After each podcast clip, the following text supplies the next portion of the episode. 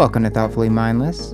In this episode, co hosted by Jameson, we have Drew Sisera as our guest.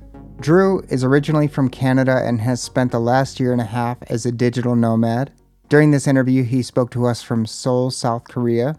He is a communication coach specializing in intercultural communication. He's a photographer and a musician, recently putting out his first single, Coming Home. We invited Drew on to talk about intercultural communication, travel, and life in Taiwan as he spent about a year there. Let's welcome Drew. Drew, you've spent uh, a lot of time traveling recently. Do you want to tell us where you've been this past year? Yeah, thanks for having me on the show, Jameson and Artie. Uh, I'm excited to be here. This digital nomad journey has started about a year and a half ago.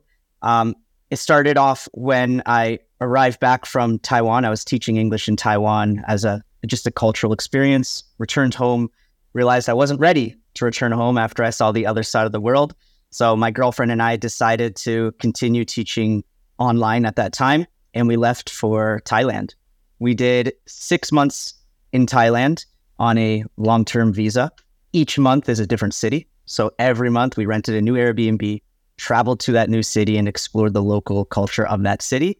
Uh, after that, we went to Bali, we went to Hong Kong, returned back to Taiwan, Japan, Korea. So just constantly every month switching to different cities, learning about the culture, getting involved in local communities, meeting new people, and really trying to understand how uh, how the world differs in how how the world views differ in each country uh, from people to people, person to person. Nice. And you're from uh, Canada, right? That's correct. Yes, born and raised right outside of uh, Toronto, small little town called Oakville. What made you want to get into? Uh, what made you want to travel? First of all. Oh man, that's a that's a very good question. Um, after I graduated from university, I decided I wanted to to venture out and experience just something something different than what I grew up in the, the normal environment. So I moved from Toronto to the other side of Canada. I, I went to Vancouver, and I did that alone. And that was probably one of the hardest things I've ever done because it was my first time ever being that far away from from friends and from family.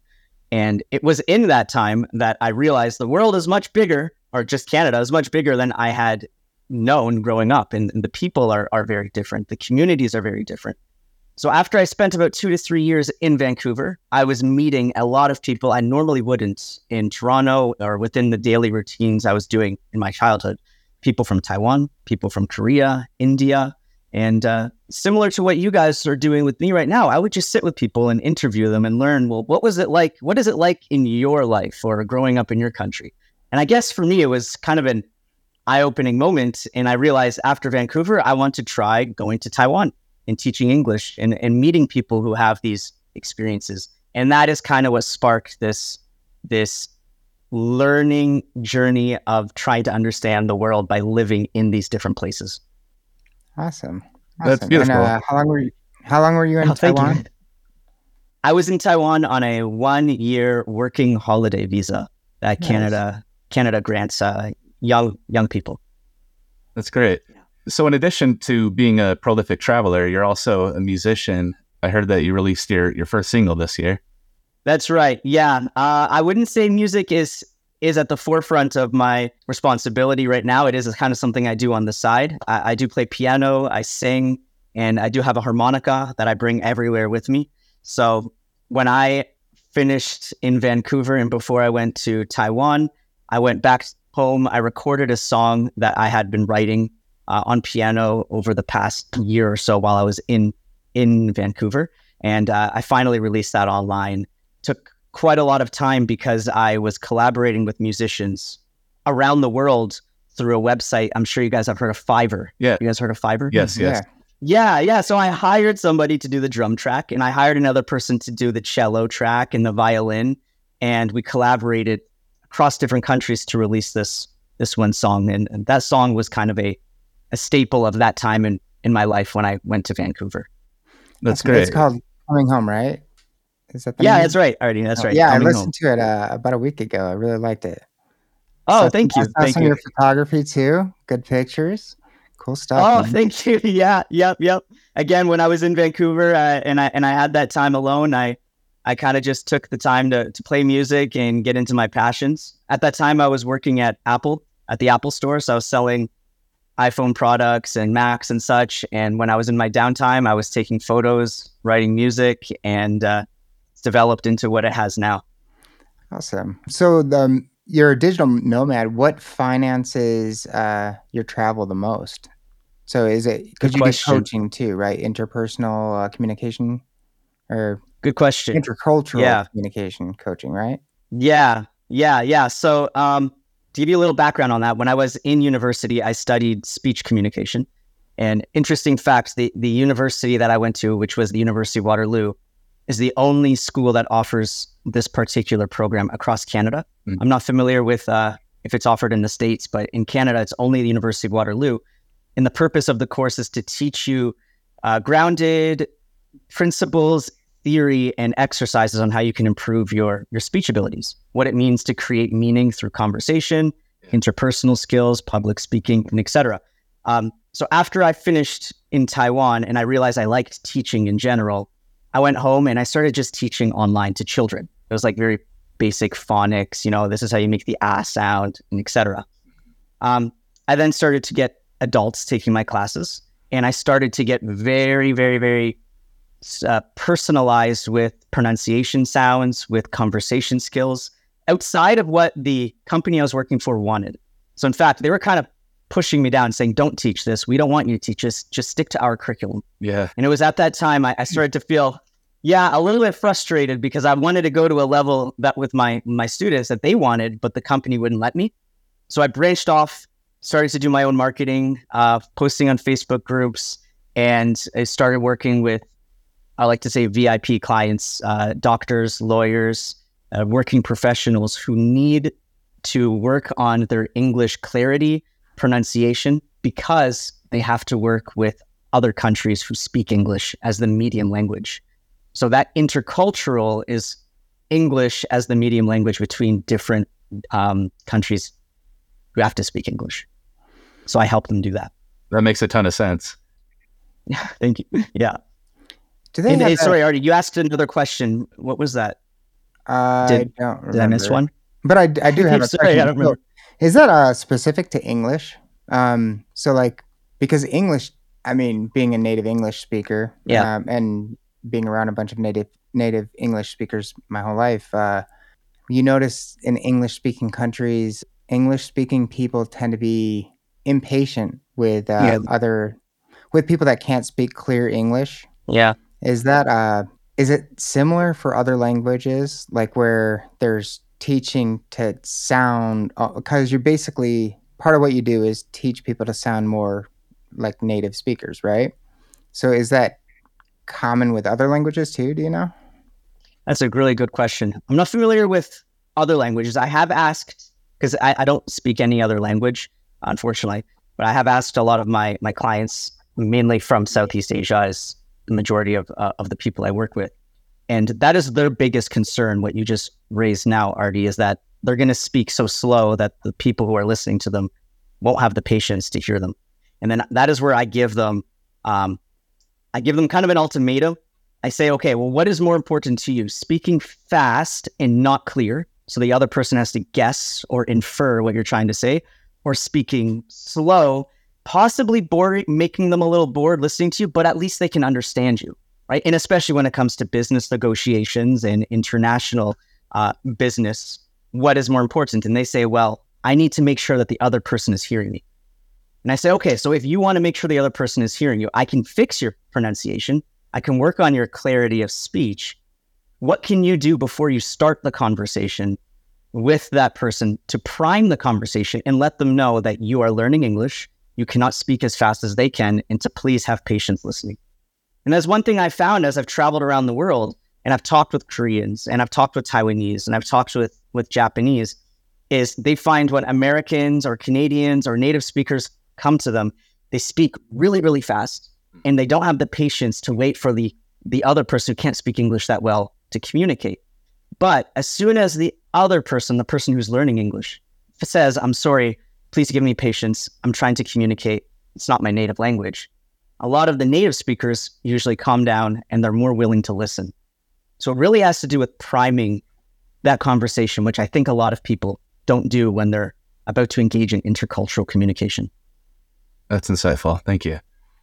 Um, so it sounds like you're you're offering a great benefit to your coaching students. Um, I'm sure that you've learned a lot. Is there anything that you care to share that you've taken away from your students as well? Oh, uh, anything I've I've learned. Oh my gosh, I've learned so much. I'm learning things every day as I'm chatting. Um, I would say one of the most important things I have learned has to do with the way that culture affects communication patterns. Are you guys familiar with the difference between high context cultures and low context cultures? A bit. Um, Yes, heard those terminology. I've heard the terminology, but um, y- please elaborate.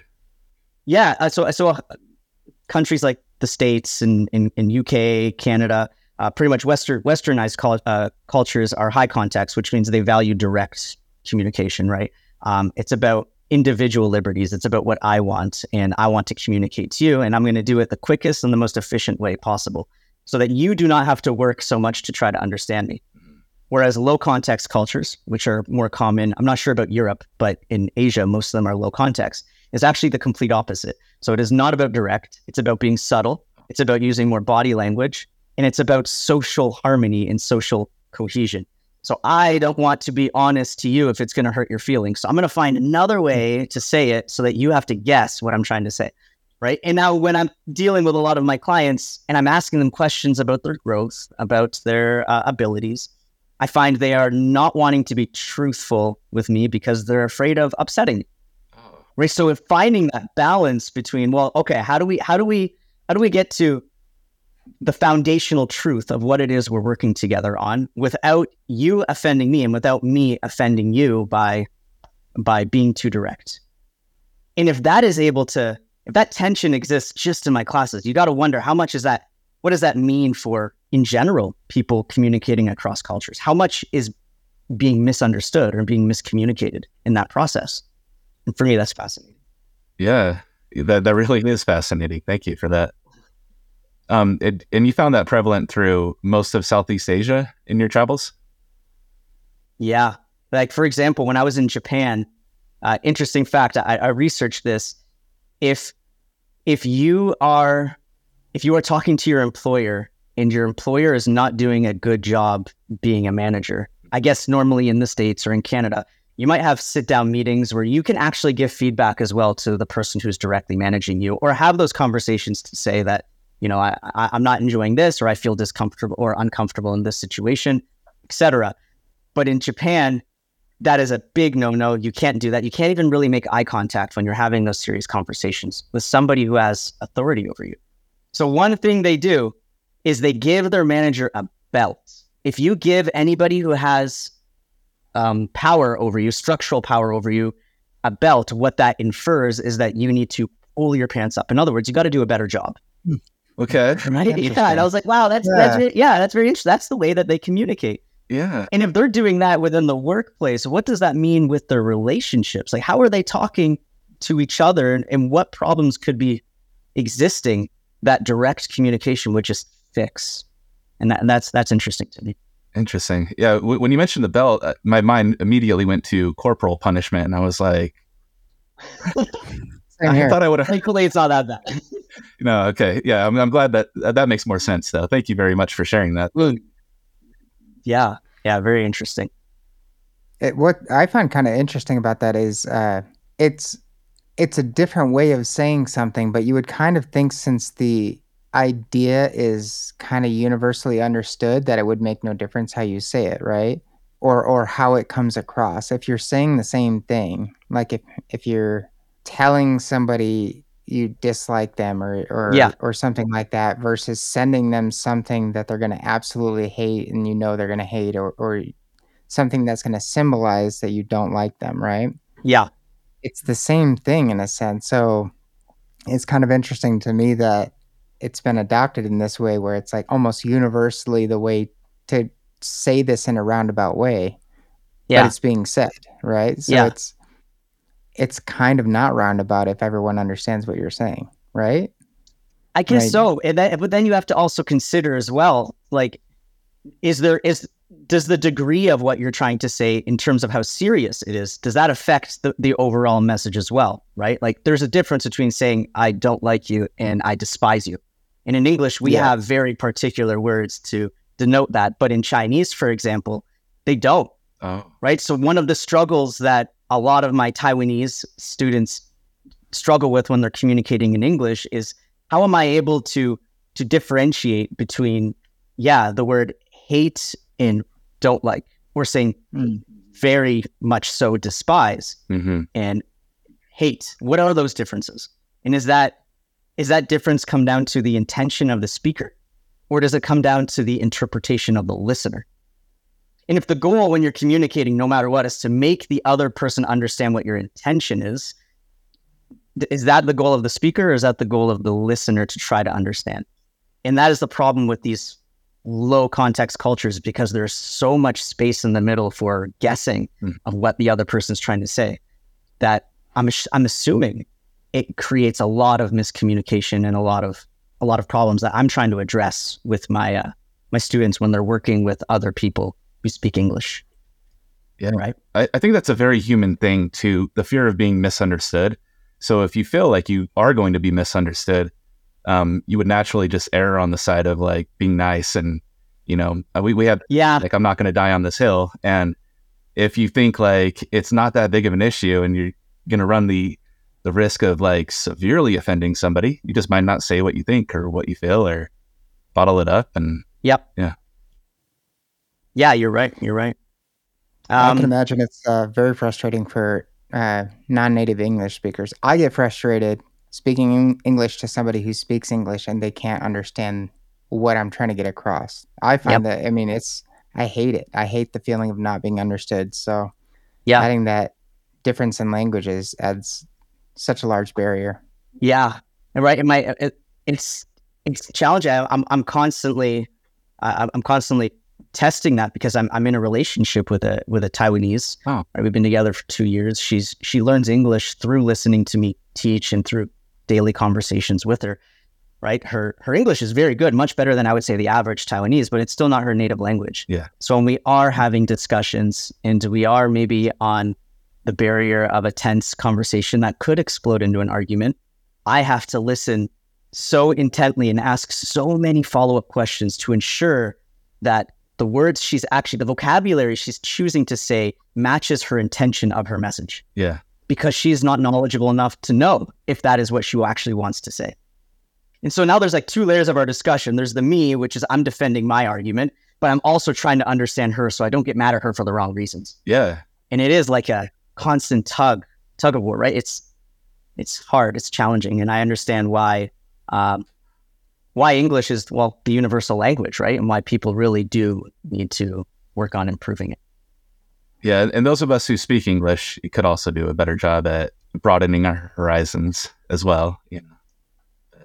i think so i think that's one of the the benefits and the graces of you know american society or uh, canadian society uh, uk is is because we're diversified in a population that has people from around the world. So we are used to listening to people with accents and engaging with people who are immigrants. When i travel to korea and i travel to um, taiwan some of them just stare at me because they're so it's it's like a new face. They're not used to seeing people who are not from their country. Yeah. And from my perspective that's like that that's incredible. That's well it's very odd because i grew up in a in a in a society where you saw different people right Yeah, yeah. Uh, but it yeah also makes 100% sense if you just put yourself in their shoes for a second, you know? Who is Exactly. Where are they? exactly yeah So, yeah with your time spent in Taiwan, uh, where exactly were you staying in the country? Good question. Um, so I, unlike most most people who like to stay in the capital cities, I, I tend to avoid them. So I, I don't like to stay in Taipei. I don't like to stay in Bangkok or Toronto. I, like to say on the outskirts. So I was in a smaller city uh, called Hsinchu, which is south of of Taipei, maybe about an hour and a half, I think, south of Taipei. It's less busy. It's more localized, so costs were cheaper as well. But it is where all of the engineers go to work at uh, the big company TMSC, the semiconductor Yeah. company there. Yeah.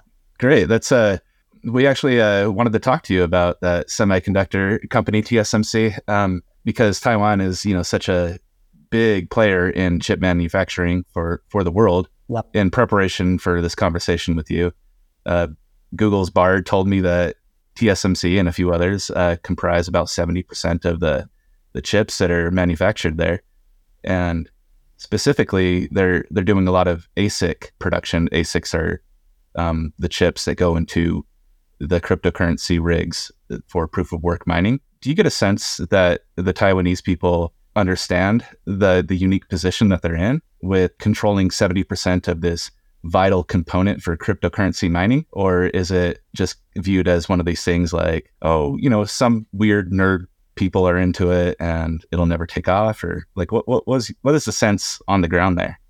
Good question. Um I'm limited on my knowledge in this in this field, so I can only really base it off of personal experience having these conversations with people, which again, even that is limited. Yeah. But as I have, I've traveled around Taiwan. I've talked with many people of older generations, uh, high school students, and even people around my age, and they seem there seems to be a general disconnect uh, between something as specific as what you just mentioned and the cryptocurrency and then other topics. So I have not found that many people are aware of the unique position that they're in. They might be aware that there is a unique position, Yeah. but in terms of the details of it, I don't think it is clicked into them. And that's largely because Taiwan, first of all, it has a a reclining or declining um, fertility rate. So a- as we look at the statistics, the, the generation of older people in Taiwan is quite high, and people are not having any children. So the, the younger people there's not as many. And a lot of these older people, I would say over 40 to 50, have a large disconnect from any new modern technology. Yeah. Right. When I was in, just to give you guys an example, when I first moved to Taiwan, my, not my host of my apartment, but the security guard downstairs, he asked me what country I was from. And I said I was from Canada. And his immediate reply was, Oh, which state in America is that? He did not know that Canada was its own country. Yeah. And as I traveled around Taiwan and I met people of, you know, 50, 60 years old, they don't know much or they didn't know much about world geography, about technology. Mm. They didn't they didn't have that interaction. So um no, I don't I don't believe that it could be as good as it could hmm uh, with regards to knowing, but there definitely is a niche, small market of people who are are specialized in knowing that Yeah. in Taiwan, I believe.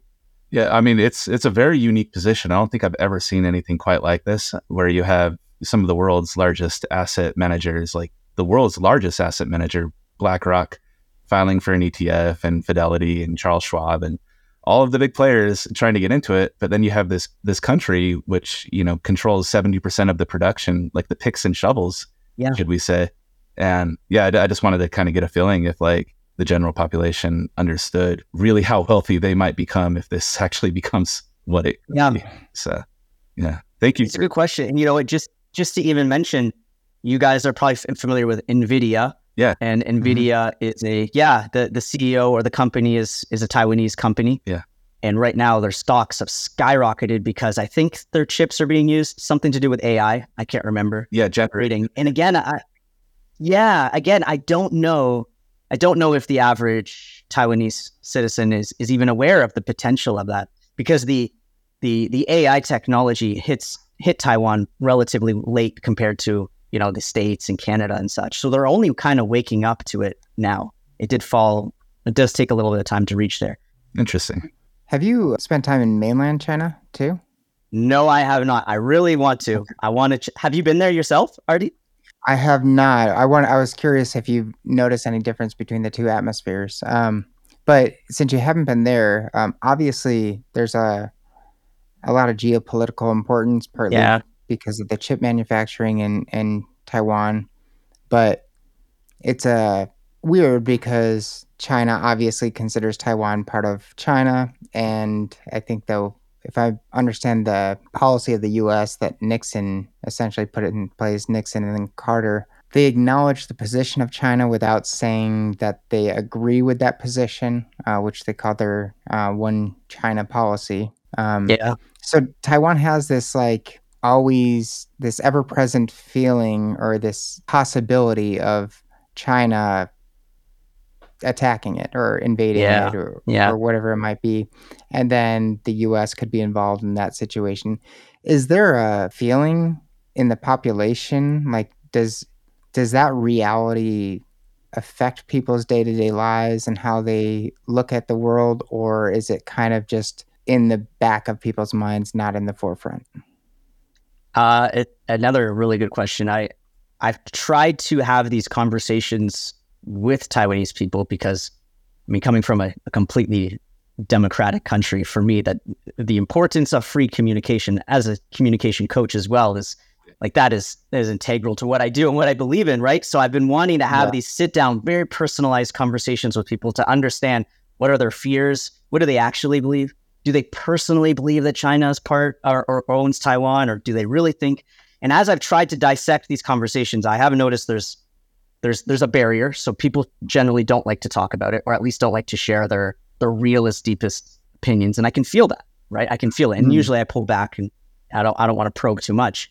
But one thing I have generally understood is this threat has been so real and so lived for such a long period of time that whenever China makes a move, it makes headline on the news and then it's immediately kind of just forgotten about Yeah. because people are like, oh yeah, it's just our big, it's just the big brother that we don't want to associate with anymore, uh, just threatening us and doing what they have been doing for 30 years. That'll keep going and keep going, right? And then you know, uh, my immediate follow up question is, well, sure you can you can silence it, but how do you not know that this next move that they make will be the next big threat in in the next big move? And they're like, nah, it's it's bad. I understand it's bad. Look at what's happening with Ukraine and Russia, but I don't believe that it's going to happen anytime soon. Yeah. is uh, the general response I get. It's akin to the situation with like the Cold War. I mean, Taiwan is in a sense a a buffer between the two uh, two world ideologies of you know the the communist east and the um, capitalist west. So it's and and like I mean, when I was a kid, I, I remember, you know, the Cold War was a thing, but very much it was kind of that way here. Like, oh, they might bomb us, but Simpsons are on at six. And, you know, No, exactly, exactly. That's what it is. Yeah. Yeah. yeah, What what Taiwan represents, if if you were to create like a symbol for Taiwan, I mean, in my opinion, it represents resilience against against oppression because they're constantly under that threat to be to be oppressed by a a communist regime, right? Yeah. And um, yeah, the power of of voice and freedom, and you can feel that in in Taiwan. They don't actually hate China. They a lot of people assume that Taiwanese hate Chinese people and they hate China. And that's not the case. They they don't hate China. They only hate the government. In fact, a lot of Taiwanese people I work with go to China all the time. They love the cities. They love the food. It is different from Taiwanese food. Uh, the accents are different. The language is different, and they do feel they share a really rich culture and a really rich history. It's just the regime and the the government that they really despise. that's a very evolved position. I like that. Yeah, It's a Yeah. really frustrating thing uh, with any kind of war or tension, really. That obviously there's the conflict in Ukraine going on, and uh, whenever you have something like that going on, there's a percentage of people that just kind of start to dislike anything associated with a country that they see as the aggressor. So in the U.S., a lot of people see Russia as bad, and it's like, yeah, well, the Russian government is the bad part. Not Yeah, the people. exactly. They're just people like us, you know. And uh, it's unfortunate that people, a lot of people, don't make that differentiation. Yeah, it is frustrating because I, I mean that's critical thinking, right? Uh, when I when I first moved to Taiwan, and I met I met somebody on a date, and I asked this question. Um, her immediate response is, "I don't ever want to talk to somebody who's Chinese. I hate Chinese people. Screw Chinese people." So aggressive, like so aggressive. And I was like, "Really? But what is the difference between the Chinese people and the government?" She said, "Well, they're the same."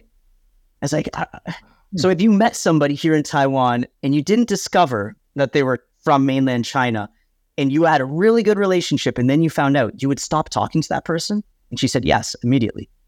And I was like, well, there's so many things wrong with that. And I didn't want to get into a, a whole argument about it, but I kind of, from there, Yeah. I was like, okay, well, that must be the opinions of some of these people who are living here. Yeah. Um, yeah, like you said, that's problematic, right? Definitely. Oh, what do, what would you say sets Taiwan apart from other countries you've been to? Well, well, uh, other than the fact of its you know ge- geopolitical position and the the constant tug of war that it's at with with westernized values of free speech and in in full democracy, and then you know the, the the more eastern side, it does fit. Taiwan sits in this very fascinating, not not awkward, very fascinating space of being traditional, very traditional, but also very modern at the same time. You have a young generation that that blossoms on uh, westernization, on Western values. They like Western food, they like Western music, and at the same time, that is mixing in with an older generation of people who aren't even aware of that, don't engage in it, um, eat very very traditional Chinese or Taiwanese food, and you have this giant disconnect, right? And when you hear these people chatting with each other, you can see that you can I don't know how to explain it, but you can see how different their worldviews are and their understandings of the world are. And I haven't experienced anything like that in Thailand and in, in Japan and such. So Taiwan is hmm. embracing and it's trying to get on the world stage as being recognized. And one of the ways that it is doing that is by embracing uh, international values uh, at such an extreme rate, in my opinion. Right? Like, for example, I know somebody who's a police officer in Taiwan, and while they're studying and training to be police officers, they have to learn their, um, like, ah, what is it called? Taiwan has like a constitution as well, where you have to read the rights to the person who is who is arrested, right, and etc. And they base it completely off of the United States. They don't even really have hmm. their own version. They just copy what the U.S. did. So it's like the Miranda rights. Yeah, that's right. Thank you, thank you. I'm not familiar with the name, but that's right. They just they just copy it and this is what I was told, so I don't see it firsthand. But I was told they just kind of copy it, they read it the exact same, and they don't really understand what it means, right? And then I started to wonder. I was like, well, then are they just kind of like painting this this this general uh, these rules over top of their culture to make it appear or to make themselves feel like they are recognized on the world stage for having a lot of this, when underneath it's it, maybe it's a little bit more complicated. Thank you for that insight. Um, so let's say I was going to spend a week in Taiwan. Um, what would you suggest I, I do like to get the experience, the crammed, condensed experience? Oh man. Uh, okay, you're going for a week in Taiwan. Well, what's great is Taiwan is super small. Yeah. Right. Very, very, very small. You could drive from one side to the other side in about eight hours, nine hours, and you're you're through the whole country. So, but however, in between, there's a lot of cool spots. Uh, definitely experience Taipei because that is, you know, the central hub, the capital. So visit Taipei and then also complete countryside. So if you go south, southeast, there's a small um, city called Hualien, which is very countryside, lots of beaches and etc. Uh, you'll see within those two differences, again, the, the the relationship between the modern and the new and the young and then you have the traditional, the old, uh, the heritage. And I feel like if you were to just make those trips and stop along the way at different food stalls, food locations, you'll have a real sense of the diversity that can be found in this little this little country. Great. And would you suggest somebody rents a car to accomplish that, or is public transportation going to get them from A to B? Public transportation is available. Like trains are are everywhere buses are not as reliable, so trains are definitely everywhere, and they they run pretty late. But having a car would be more beneficial. Uh, there's a lot of scooters. People ride scooters in Taiwan, and they're they're driving training program is not very advanced, and there's a lot of problems with with learning how to drive scooters in Taiwan. So accidents happen like crazy. It's it's quite hmm. terrifying being on the roads. Uh, so if you are going to drive a car, be very very careful. gotcha. Um, when you say scooters, uh, you're talking about like motorized scooters, not like little uh, birds or limes, little electric ones. Yeah, yeah, yeah. That's right. That's right. It's they're commonly called scooters in in Asia. So yeah, yeah, it's motorized scooters. That's right. Great, great. So Drew, uh, you've you've released a song, your your first release, and you you travel all over the world. So have you gotten a lot of exposure in both Canada and in other countries because of your traveling? Um, is there a big difference in how it's been received in different areas? Very good question. Uh, this online coaching, which I would say is is the start of of my career, I, I know I'm going to be investing in this uh, for for quite a long time, uh, if not permanently, is is relatively new. So I haven't gotten the footprint yet that I want. It is growing in popularity. Like for example, when I traveled back to Taiwan, I was invited to host workshops at at different high schools. So they drove me around, and I would teach conversation classes and intercultural communication, how to approach a foreigner and ask questions and etc. And that grew in popularity to the extent that the news wrote an article about it and everything. So for me, that was a big, big success. It's been harder in Japan to break into the market because they are very, very traditional. They don't speak to anybody that is not from an organization or part of the working with the government. Yeah. So it's been hard there. Um, in terms of my recognition in Canada, uh, I am working with some institutions. I'm working with some speech therapists uh, who are who are running organizations that want to work with me to to to help what, with with what they're doing. So it is growing in that arena as well. But I think largely all of my exposure has to do with social media marketing, which I have to pick up slowly. I have to add more Yeah. into my social media marketing. Okay. Yeah. What would you say is your favorite place you visited? Like, if you had the chance to go back to anywhere you've been for a week, you know, expenses paid, whatever it might be, what would you, which place would you choose? Definitely Japan. I would say out of all my places, Japan is the most fascinating, um, but largely because it is very like hundred percent opposite of of uh, of Canada and of places that I'm used to. Right, Japan, eh, a- as opposed to Taiwan, that kind of embraces um, international, I would say, Western standards, especially of communication. Japan is the opposite, and for me, that's just interesting because I'm interested in that field. So I like going to these countries where you know there is a lot of indirect communication. And i like seeing how uh, how traditional they still live. And um, and the architecture the the landscapes in japan the religions and their history is is interesting to me. So i'm excited because i will be going back there again in just about a month from now Very nice. Awesome. So you've been to uh, Taiwan, Thailand, um, Japan, Korea, Indonesia. Of all those listed, who which place has the best um, party scene? I guess I don't know. party scene i'll be honest with you you guys are asking the wrong guy i don't really party when i'm traveling with my girlfriend yeah when i'm traveling with my girlfriend and you know she she teaches english online as well uh, I- i'm more into the you know accent and, and such she teaches actual english to people um, when we are on our downtime we're, we're usually just spending time together because we don't we don't have that much time we do work like 12 hours around the clock 11 to 11 every day so this is one of the struggles I would say definitely of the digital nomad lifestyle is it does get it does get lonely. Like I other than just my girlfriend, we I don't really have much time to connect with you guys. Like it's even nice to just talk with with a couple of guys. I don't I don't get that opportunity much. Yeah.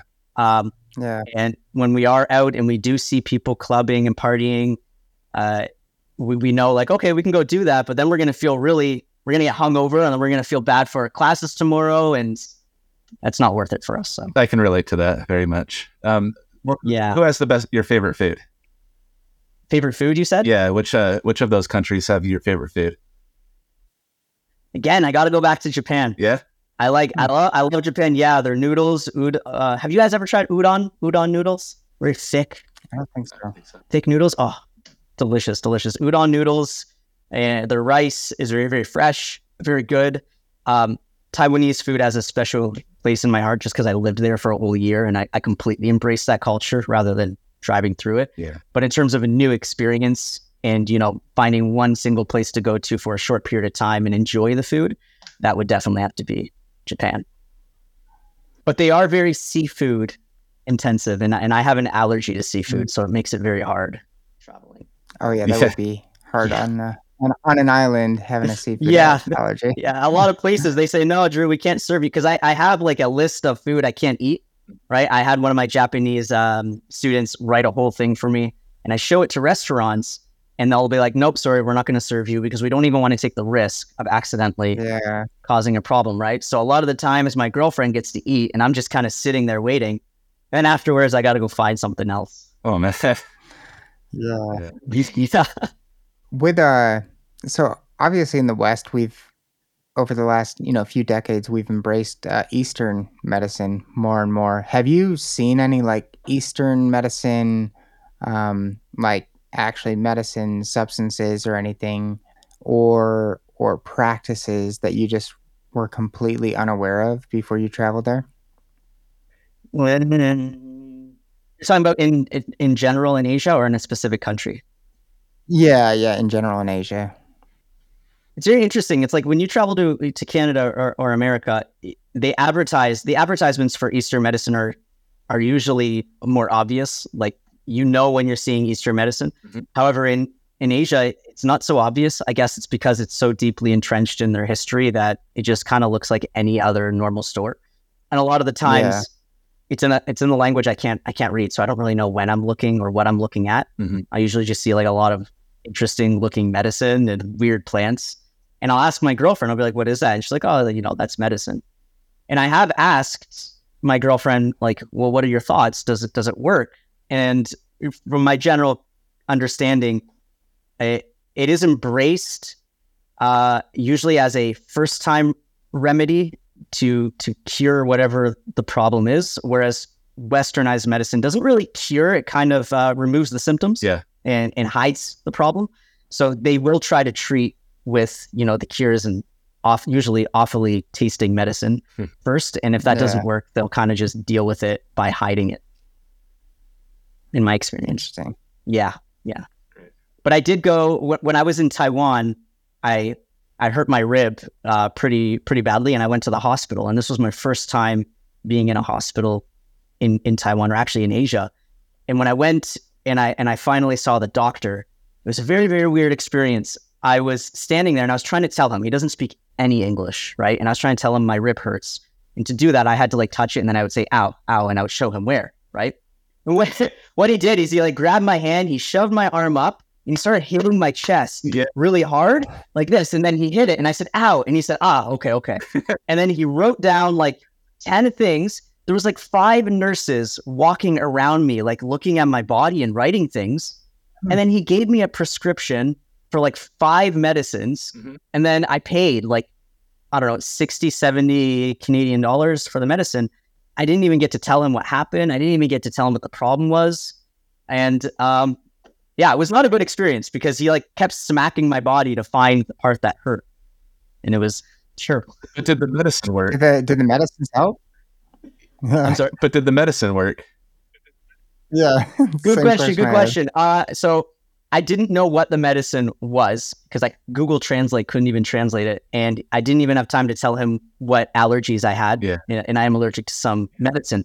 Um, so I didn't take any of the medicine, and then the pain went away naturally in about three days.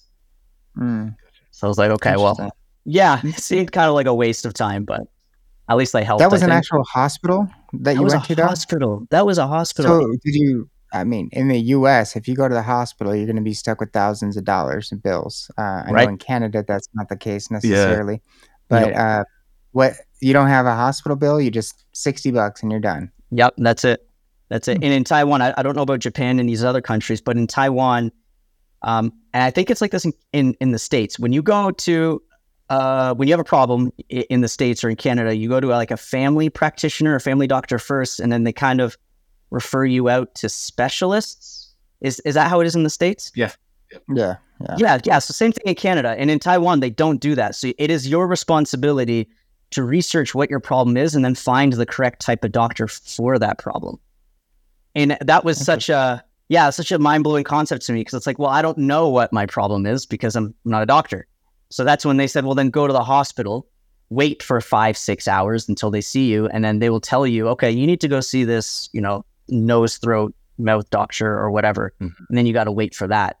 So they do put more responsibility on on uh, people. But yeah, sorry, Artie, to answer your original question, n- no no big fees. It's they get free health care or at least a large subsidy of their health care paid for through their uh, through the taxes in Taiwan. Okay. Yeah. Yeah. Um, I know you, you got to get going pretty soon. Um, one of the questions I wanted to know, uh, I asked what your favorite place was. What is uh, what's a place that you wouldn't want to go back to, or is there anywhere that you wouldn't go back to? Yeah, back? don't put to? words in his mouth. Uh, oh my god, yeah. You guys are setting me up. I hope I don't. I hope nobody from that country hears this podcast. Oh my god, one place I don't want to go back to. Mm.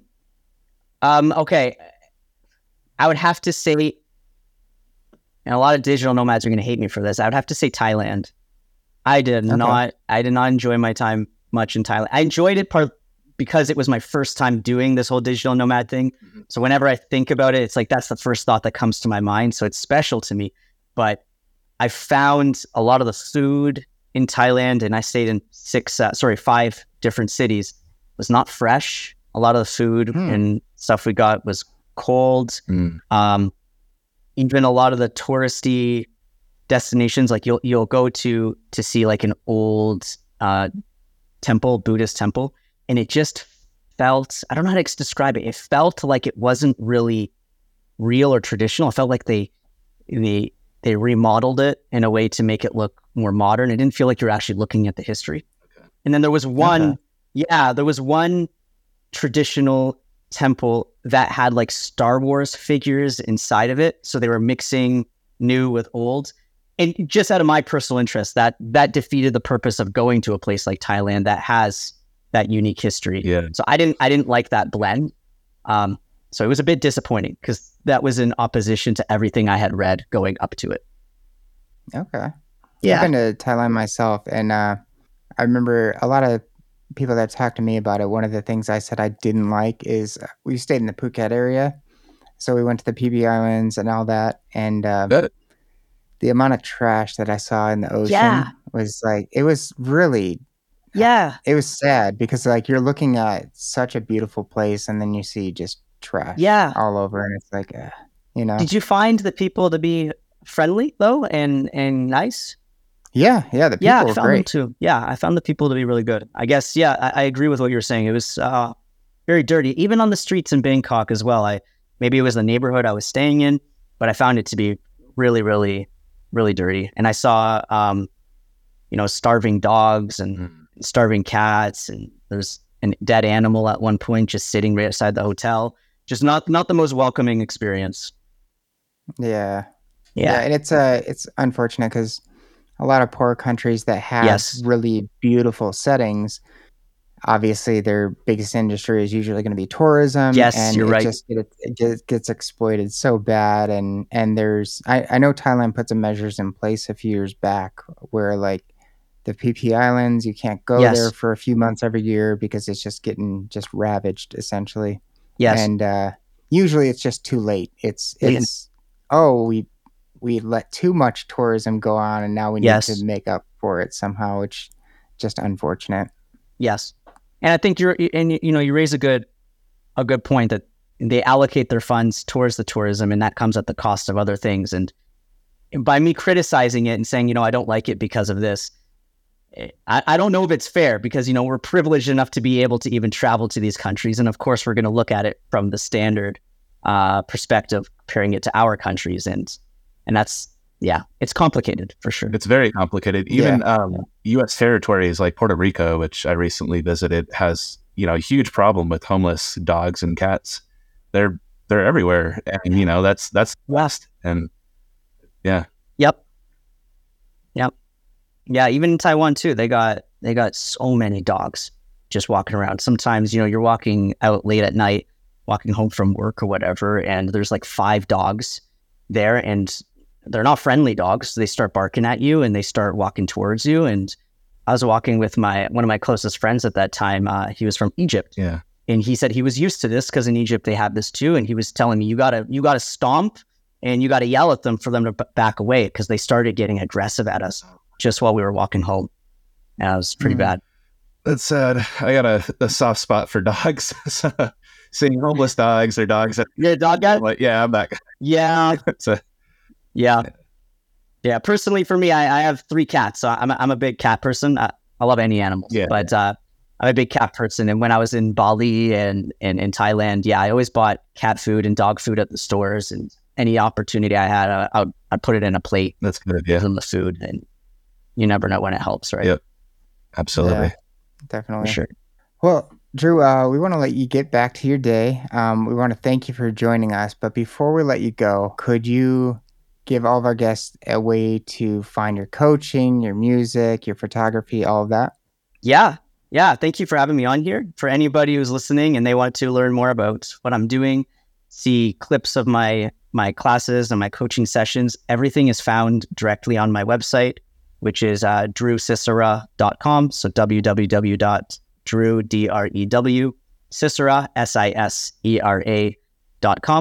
Uh, it links to my Instagram. It links to my my social media accounts, my photography portfolio, uh, and my coaching classes, everything. And you can contact me there if you're ever interested in collaborating with me or have any questions about uh, anything I'm doing. Awesome. Thank you so much, Drew. Yeah, thank you, Drew. Thank you, Jemison and Artie. Thank you.